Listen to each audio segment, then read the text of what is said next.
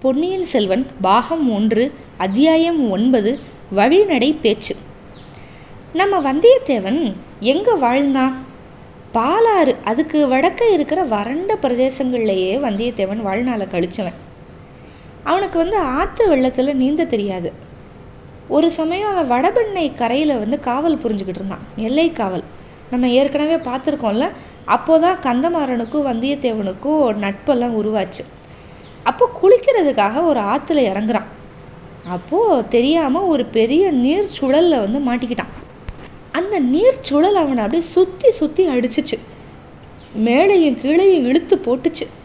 வந்தியத்தேவனோட பலம் எல்லாத்தையும் அந்த சுழல் வந்து அப்படியே முழுசாக உறிஞ்சிக்கிடுச்சு இனி நம்ம பிழைக்க முடியாது.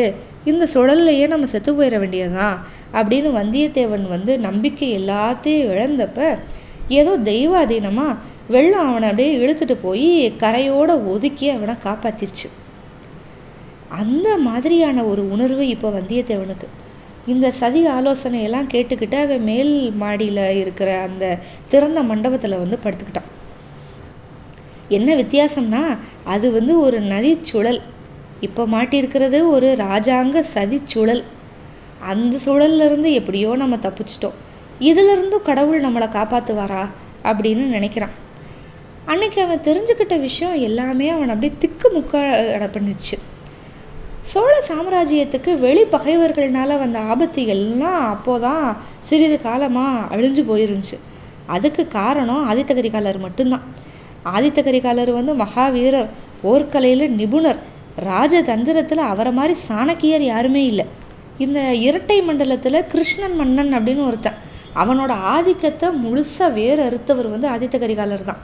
இப்போ வெளிப்பகையே சோழ சாம்ராஜ்யத்துக்கு அவ்வளவா இல்லை. எல்லாருக்கும் ஆதித்த கரிகாலர்னு சொன்னாலே அவ்வளோ ஒரு பயம்.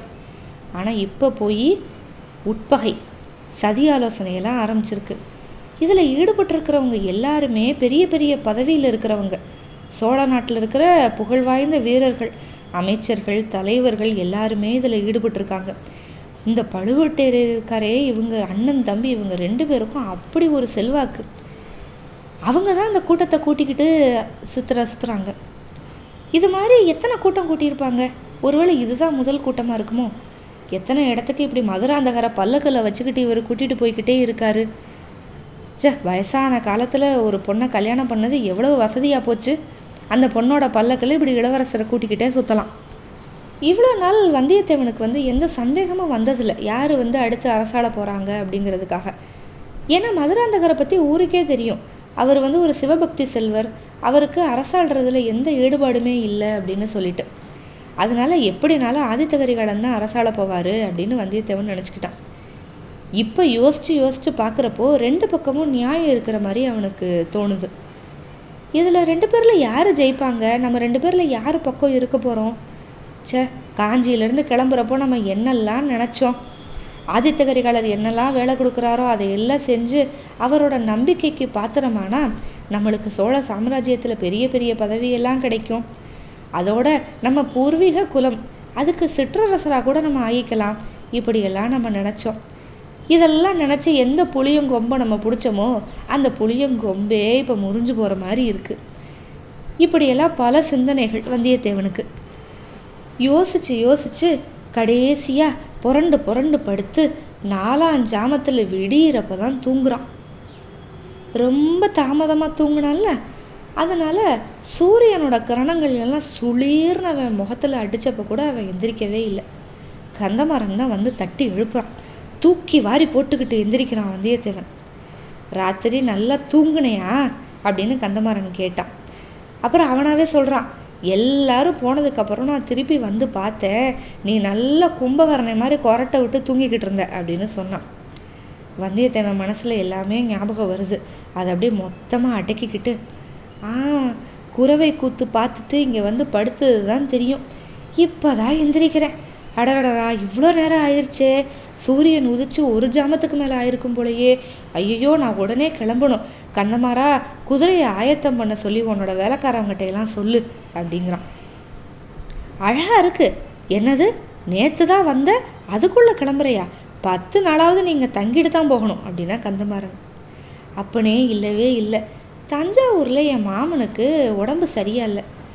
பிழைக்கிறதே கஷ்டம் அப்படின்னு சொல்லிட்டு எனக்கு செய்தி வந்துச்சு. அதனால தான் நான் வந்தேன். வழியில் உங்கள் வீட்டுக்கு வந்தேன். தயவு செஞ்சு என்னை விடு அப்படிங்கிறான் வல்லவரையன். ஓஹோ அப்படியா? அப்படின்னா ஒன்று பண்ணு. திரும்பி வருவையில் அப்போ நீ கொஞ்ச நாள் கட்டாயமாக இங்கே தங்கணும் அப்படின்னு சொல்கிறான் அதுக்கு என்ன? கண்டிப்பாக தங்குறேன். இப்போ எனக்கு கிளம்புறதுக்கு விடை கொடு. சரி சரி சரி ரொம்ப அவசரப்படாத. காலை சாப்பாடு சாப்பிட்டுட்டு போகலாம். நானும் உன் கூட கொள்ளிட நதிக்கரை வரைக்கும் வர்றேன் அப்படின்னு சொல்கிறான் கந்தமாறன். கந்தமாரா அது எப்படி உன்னால் முடியும்? உங்கள் வீட்டுக்கு தான் யார் யாரோ வந்திருக்காங்க பெரிய பெரிய விருந்தாளிகள்லாம் வந்திருக்காங்க.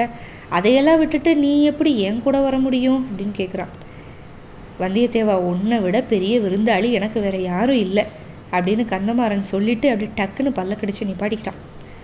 வந்தவங்கெல்லாம் பெரிய விருந்தாளி தான். ஆனால் அவங்களையெல்லாம் கவனிச்சுக்கிற என்னோட அப்பா இருக்காரு. அரண்மனையில் ஏகப்பட்ட அதிகாரிகள் இருக்காங்க. நேற்று உன்னோட என்னால் பேசவே முடியலை. வழியில் வர்றப்பையாவது உங்க கூட கொஞ்சம் நேரம் நான் பேசணும் அப்படின்னு நினைக்கிறேன். அப்போ தான் எனக்கு நிம்மதியாக இருக்கும். கண்டிப்பாக கொள்ளிடக்கரை வரைக்கும் உன் கூட வரேன் அப்படின்னு சொல்கிறான் சரி சரி உன்னோட இஷ்டம் உன்னோட சௌகரியம் அப்படின்னுக்கிட்டான் வந்தியத்தேவன். கொஞ்சம் ஒரு நாழிகைக்கு அப்புறம் ரெண்டு நண்பர்களும் கிளம்பி சாப்பிட்டுட்டு குதிரை மேலே ஏறி சம்புவரையர் மாளிகையிலிருந்து போகிறாங்க கொள்ளிடக்கரையை நோக்கி. குதிரையை மெதுவாக விட்டுக்கிட்டே போகிறாங்க பிரயாணம் அவங்களுக்கு ரொம்ப இன்பமாக இருந்துச்சு. மேல் காற்று வந்து சாலை புழுதியை வாரி இறைக்குது இவங்க மேலே. ஆனால் அந்த புழுதி படுறதை பற்றி கூட அவங்க யோசிக்கவே இல்லை. அவங்க பழைய ஞாபகங்கள் பற்றி எல்லாம் பேசிக்கிட்டே போகிறாங்க கொஞ்சம் நேரம் கழித்து வந்தியத்தேவன் சொல்கிறான் கந்தமாரா உன் வீட்டில் நான் ஒரே ஒரு இரவு தான் தங்கினேன். ஆனால் எனக்கு அது ரொம்ப பயனுள்ளதாக இருந்துச்சு. ஆனால் எனக்கு ஒரே ஒரு ஏமாற்றம்தான் உன் தங்கச்சியை பற்றி நீ வடபெண்ணை கரையில் நிறைய சொல்லியிருக்க நிறைய வர்ணனையெல்லாம் கூட பண்ணியிருக்க ஆனால் என்னால் அவளை பார்க்கவே முடியல. அவள் உன்னோட அம்மா பின்னாடி ஒளிஞ்சுக்கிட்டு எட்டி எட்டி பார்த்தா. அதில் அவளோட முகத்தில் எட்டில் ஒரு பங்கு தான் தெரிஞ்சது. நாணம் மடம் இதெல்லாம் பொண்ணுங்களுக்கு இருக்கும் தான். ஆனால் எல்லாருக்கும் இருக்கிறத விட உன் தங்கச்சிக்கு கொஞ்சம் அதிகமாகவே இருக்குது அப்படின்னு சொல்கிறான் கந்தமாறனோட வாய் ஏதோ சொல்கிறதுக்கு துடிக்குது. ஆனால் வார்த்தை வெளியில் வரவே இல்லை. வந்தியத்தேவன் அதை பார்த்துக்கிட்டான். சரி சரி பாதகம் இல்லை. நீ தான் சொல்லிட்டல்ல நான் திருப்பி வர்றப்போ உங்கள் வீட்டில் இன்னும் கொஞ்ச நாள் தங்கணும்னு சொல்லிட்டு அப்போ பார்த்து பேசிக்கிட்டா போகுது அதுக்குள்ளே ஓ தங்கைக்கு கூச்சமும் கொஞ்சம் போயிருக்கும். கந்தமாரா உன் தங்கச்சி பேர் என்ன சொன்ன? மறந்துட்டேன். மணிமேகலை அப்படின்னா கந்தமாறன். ஆஹா எவ்வளவு இனிமையான பேராக இருக்குது பேரை மாதிரியே அழகு குணமும் இருந்துட்டா. நினைக்கவே ஆஹா அப்படின்னா உடனே கந்தமாறன் குறுக்கிட்டு நண்பா உன்னை நான் உன்னை கெஞ்சி கேட்டுக்கிறேன். தயவு செஞ்சு என்னோட தங்கச்சியை நீ மறந்துரு. அவளை பற்றி நான் உன்கிட்ட என்னெல்லாம் சொன்னனோ அது எல்லாத்தையும் மறந்துரு. அவளோட பேச்சவே எடுக்காத அப்படின்னு சொன்னான். என்னடா இது? என்ன கந்தமாரா தழகில் மாறுதலாக சொல்கிற நேற்று இரவு கூட நீ என்ன சொன்ன? முருகப்பெருமான அருளால் நீ எங்கள் வீட்டுக்கு மாப்பிள்ளையாக வந்தால் மாப்பிள்ளை வரவேற்பு பண்ணுவோன்னு சொன்னேன் இப்போ இப்படி சொல்கிற அப்படின்னா வந்தியத்தேவா நான் அப்படி சொன்னது உண்மைதான். ஆனால் இப்போ நிலைமை வந்து கொஞ்சம் மாறிடுச்சு என்னோட பெற்றோர்கள் வந்து என் தங்கச்சியை வேறு இடத்துல கல்யாணம் பண்ணி கொடுக்க உத்தேசமாக இருக்காங்க. நான் என்ன பண்ணுறது அதுக்கு மணிமேகலை கூட சரின்னு சொல்லிட்டா அப்படின்னு சொல்கிறான் கந்தமாறன். வந்தியத்தேவன் மனசுக்குள்ளேயே நினச்சிக்கிட்டான் மணிமேகலை வாழ்க அப்படின்னு நினச்சிக்கிட்டான். மணிமேகலையை யாருக்கு கல்யாணம் பண்ணி கொடுக்க உத்தேசம் பண்ணியிருப்பாங்க? அப்படின்னு சொல்லிட்டு வந்தியத்தேவனுக்கு தெரியும். என்ன வேற யார்? மதுராந்தகருக்கு தான் மதுராந்தகரோட கட்சிக்கு பலம் தேடுறதுக்காக இப்படியெல்லாம் கல்யாண சம்பந்தமெல்லாம் பண்ண வேண்டியதாக இருக்குது இந்த பழுவேட்டரையர் பொல்லாத கெட்டிக்காரர். அப்படின்னு நினச்சிக்கிட்டான். ஓஹோ நேற்று வந்த விருந்தாளிகளில் ஒரு ஆளை பேசி முடிச்சிட்டேங்களாக்கும்? எனக்கு ஒன்றும் வியப்பெல்லாம் இல்லை ஏமாற்றமும் இல்லை. இதெல்லாம் நான் எதிர்பார்த்தது தான் என்ன மாதிரி ஒரு ஏழை அனாதைக்கு யார் பொண்ணு கொடுப்பா? ஊர் இல்லை வீடு இல்லை. எந்த பொண்ணு தான் என்னை கல்யாணம் பண்ணிப்பா? எப்போதோ எந்த காலத்துலேயோ என்னோட முன்னோர்கள் வந்து அரசாண்டுக்கிட்டு இருந்தாங்க. இப்போ அதை வச்சு என்ன செய்ய முடியும்? அப்படின்னு அப்படியே நடித்தான் வந்தியத்தேவன். ஐயோ நண்பா தயவு செஞ்சு நிப்பாட்டு. என்னோட குடும்பத்தை இவ்வளவு கேவலப்படுத்தாத. இதுக்கு எல்லாத்துக்கும் வேற முக்கியமான காரணம் இருக்குது இதெல்லாம் தெரிஞ்சால் நீயே வந்து இதை ஒத்துக்கிருவ. ஆனால் இப்போ என்னால் சொல்ல முடியாது.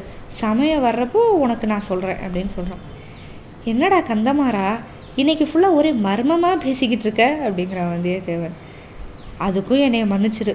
உன்கிட்ட கூட மனசு விட்டு சொல்ல முடியாதபடி நான் ஒரு காரியத்தில் மாட்டியிருக்கேன்.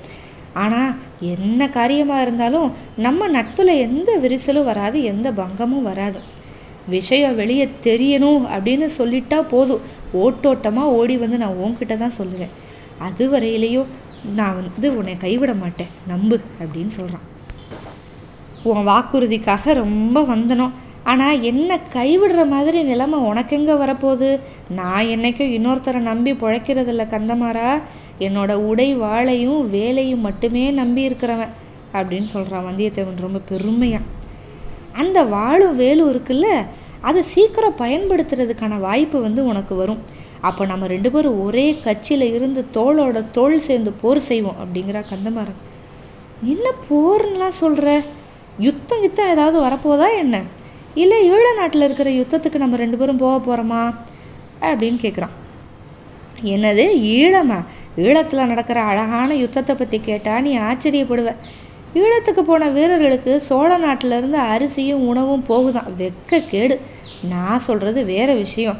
அதுதான் நான் சொல்கிறேன்ல கொஞ்சம் பொறுமையாயிரு சமயம் வர்றப்ப சொல்கிறேன் இப்போ தயவு செஞ்சு என் வாயை பிடுங்காத அப்படின்னு சொல்கிறோம் உன்னே வந்தியத்தேவன் அப்படியே நிப்பாட்டிக்கிட்டான். சரி சரி உனக்கு விருப்பம் இல்லைன்னா சொல்லாத. வாயை கூட திறக்காத. ச கொள்ளிடத்துக்கே வந்தாச்சு. விடு அப்படின்னா வந்தியத்தேவன். தூரத்தில் கொள்ளிட பெரு நதி தெரியுது. கொஞ்ச நேரத்துலலாம் நண்பர்கள் வந்து நதிக்கரை கிட்ட போயிட்டாங்க. இது ஆடி மாதம்ல கொள்ளிடத்தில் வெள்ளம் போகுது. மறுக்கரை வந்து ரொம்ப தூரத்தில் இருக்கிற மாதிரி தெரியுது. மறுக்கரையில் இருக்கிற மரங்கள்லாம் சின்ன செடி கொடி மாதிரி தெரியுது இங்கேருந்து பார்க்குறப்போ செக்க சிவந்த வெள்ளம் போகுது. சுழி சுழல் இப்படி நிறையா சு இந்த சுழல்களெல்லாம் எப்படி போகுதுன்னா வட்ட வட்டமாக கோலங்கள் போட்டுக்கிட்டே கொம்மால் அடிச்சுக்கிட்டு கரையை எப்படா ஒட்டைக்கலாம் அப்படின்னு பிரயத்தனம் பண்ணிக்கிட்டு ஹோன்னு சத்தம் போட்டுக்கிட்டு போகுது. கீழே கடலை நோக்கி அடித்து மோதிக்கிட்டு விரைந்து போகுது. இந்த காட்சியை பார்த்து வந்தியத்தேவன் அப்படியே பிரமிச்சு போய் நிற்கிறான் இந்த தோணித்துறையில் ஒரு ஓடம் இருக்குது ஓடம் தள்ளுறவங்க ரெண்டு கையில் நீளமான கோல்கள் வச்சுக்கிட்டு ஆயத்தமாக இருக்காங்க. படகுல ஏற்கனவே ஒருத்தர் இருக்கார். வேற யாராவது வர்றாங்களா அப்படின்னு அவங்க பார்த்துக்கிட்டு இருக்காங்க. படகுல இருக்கிறவரை பார்த்தா ஒரு பெரிய சிவபக்தர் மாதிரி தெரியுது. கரையில் அந்த கந்தமாறனும் வந்தியத்தேவனும் வந்துக்கிட்டு இருக்கிறத அந்த ஓடம் தள்ளுறவங்க பார்த்துட்டாங்க. அதில் ஒரு படகோட்டி வேகமாக கேட்குறான் ஐயா சாமி படகுல வரப்போறீங்களா? அப்படின்னு கேட்குறான் ஆமாம் ஆமாம் இவர் வரப்போகிறாரு கொஞ்சம் படகை நிப்பாட்டு அப்படின்னு சொன்னான் வந்தி கந்தமாறன். ரெண்டு நண்பர்களும் குதிரையிலேருந்து கீழே குதிச்சாங்க. ஐயோயோ யோசனையே இல்லாமல் வந்துட்டனே. இந்த குதிரையை நான் என்ன செய்கிறது படகுல ஏற்ற முடியுமா? அப்படின்னு வந்தியத்தேவன் கவலையாக கேட்டான். தேவையில்லை வந்தியத்தேவா நமக்கு பின்னாடி ரெண்டு ஆள் வந்திருக்காங்க. ஒருத்தன் உன்னோட குதிரையை இங்கேருந்து கடம்பூருக்கே கூட்டிகிட்டு வந்துடுவான் இன்னொருத்தன் உன் கூட படகுல வந்து அக்கறையில் உனக்கு வேற ஒரு குதிரை வாங்கி கொடுப்பான் அப்படின்னு சொன்னான் கந்தமாறன். சே எவ்வளவு ஒரு முன் யோசனை. நீ தான் என்னோட உண்மையான நண்பன் அப்படின்னா வந்தியத்தேவன். வந்தியத்தேவா நீ பாலாறு பெண்ணையாறு இதைத்தான் பார்த்துருப்ப. அதே மாதிரி தான் கொள்ளிடம் இருக்கும் அப்படின்னு நினச்சிருப்ப. இதில் குதிரையை கொண்டு போயிடலாம் அப்படின்னு நினச்சிருப்ப. இது இவ்வளவு வெள்ளமாக இருக்கும் அப்படின்னு நினச்சிருக்க மாட்டேன் அப்படின்னு சொன்னான் கந்தமாறன். ஆமாம் ஆமாம் உங்கள் சோழ நாட்டு நதியை பற்றி நான் அலட்சியமாக நினச்சிட்டேன். என்னை மன்னிச்சிரு. அப்பப்பப்பப்பா என்ன ஆறு என்ன வெள்ளம் சமுத்திரம் மாதிரில இருக்குது இப்படி சொல்லிக்கிட்டே ரெண்டு நண்பர்களும் இறுக்கி கட்டி பிடிச்சிக்கிட்டு விடைபெற்றுக்கிட்டாங்க. வந்தியத்தேவன் அப்படியே நதிக்கரை ஓரமாக போய் மெதுவாக படகுல ஏறிக்கிட்டான். கந்தமாறன் வந்தியத்தேவன் இவங்களோட ரெண்டு பேரும் வந்தாங்கல்ல அதில் ஒருத்தனும் வந்தியத்தேவனோட படகுல ஏறிக்கிட்டான். படகு புறப்படுறதுக்கு சித்தமாக இருந்துச்சு. ஓடக்காரர்கள் கோல் போட ஆரம்பித்தாங்க அப்போ கொஞ்சம் தூரத்திலிருந்து நிறுத்து நிறுத்து படகை நிறுத்து அப்படின்னு ஒரு குரல் கேட்டுச்சு. ஓடக்காரர்கள் உடனே கோல் போடுறதை நிப்பாட்டிட்டு அப்படி கொஞ்சம் தயங்கி பார்த்தாங்க. கூவிக்கிட்டு வந்தவன் வந்து ஆழ்வார்க்கடியான். வந்தியத்தேவனுக்கு பார்த்ததுமே தெரிஞ்சது. அவன் வைஷ்ணவன் அப்படின்னு தெரிஞ்சதுமே படகுல ஏற்கனவே ஒரு சைவர் இருந்தார்ல அவர் உடனே கத்துறாரு. விடு விடு படகை விடு. அந்த பாஷாண்டி கூட நான் படகுல வரமாட்டேன். அவன் அடுத்த படகுல வரட்டும் அப்படிங்கிறாரு. பாஷாண்டி அப்படின்னா யாருன்னா ரொம்ப கடுமையாக வாதம் பண்ணிக்கிட்டே இருக்கிறவங்க. அவங்கள தான் வந்து பாஷாண்டி அப்படின்னு சொல்லுவோம். நம்ம வந்தியத்தேவனுக்கு ஆழ்வார்க்கடியானோட வாயை பிடுங்கி நிறைய தெரிஞ்சுக்கலாம் அப்படின்னு தோணுச்சு. அதனால் ஓடக்காரர்களை பார்த்து வந்தியத்தேவன் கொஞ்சம் பொறுங்க பொறுங்க. ஓடத்தில் நிறைய இடம் இருக்குது பாவம் அவரையும் ஏற்றிக்கிட்டு போகலாம் அப்படின்னு சொல்லி ஓடத்தை வந்து நிப்பாட்டிக்கிட்டான். கந்தமரன் மர்மமாகவே பேசிக்கிட்டு வந்தானே. அவன் என்ன சொல்ல விளையிறான் வந்தியத்தேவனும் கந்தமாறனும் ஒரே கட்சியில் இருப்பாங்களா? உட்கட்சி பூசல்ல. ஆழ்வார்க்கடியான் வாயை பிடுங்கி வந்தியத்தேவன் என்னவெல்லாம் தெரிஞ்சுக்குவான்? இதை பற்றியெல்லாம் தெரிஞ்சுக்கலாம். காத்திருங்கள். அத்தியாயம் பத்துக்கு. நன்றி.